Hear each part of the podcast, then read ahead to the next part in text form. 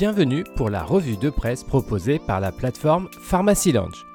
Que faut-il retenir de cette semaine d'actualité en pharmacie? Vaccination, les pharmaciens bon élève pour alimenter le DMP nous apprend cette semaine le moniteur des pharmacies. C'est près de 2,6 millions de notes qui ont alimenté les DMP des patients ayant reçu diverses vaccinations en officine. Cela représente un quart de la totalité des actes de vaccination réalisés. Et ce chiffre est jugé très bon par l'instance qui supervise ce process, la délégation au numérique en santé. Deux points sont néanmoins à améliorer selon l'article. L'identité nationale de santé du patient doit être qualifiée pour permettre la transmission des données et les logiciels doivent évoluer dans leur processus de transfert de l'information. Le quotidien du pharmacien s'interroge cette semaine sur les nouvelles activités en officine. L'article Entretien et bilan partagé de médications, comment favoriser leur déploiement permet de prendre connaissance des dernières discussions entre les syndicats et l'assurance maladie. Résultat, deux pistes sont envisagées.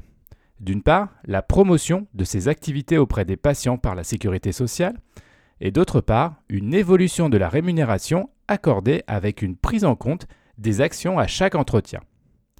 Vous apprendrez également que la profession et l'assurance maladie travaillent sur la mise en place des entretiens chez la femme enceinte et sur les actions liées à la prévention de l'addiction aux opioïdes. Du côté de l'industrie pharmaceutique, a noté cette semaine une communication commune de Novartis et du CHU de Nice. Les deux entités viennent en effet de signer fin 2023 un partenariat de coopération. Cet accord doit permettre le développement des activités de recherche clinique et l'innovation thérapeutique. L'hôpital et le géant de l'industrie travaillent déjà sur de nombreux essais thérapeutiques dans diverses aires médicales.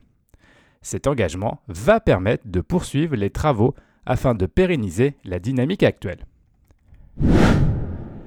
Finissons cette revue de presse avec un petit tour du côté de l'hospitalier avec la publication par la FHP MCO d'une enquête sur les PUI. La fédération a en effet interrogé ses adhérents afin de connaître la situation des pharmacies du secteur privé.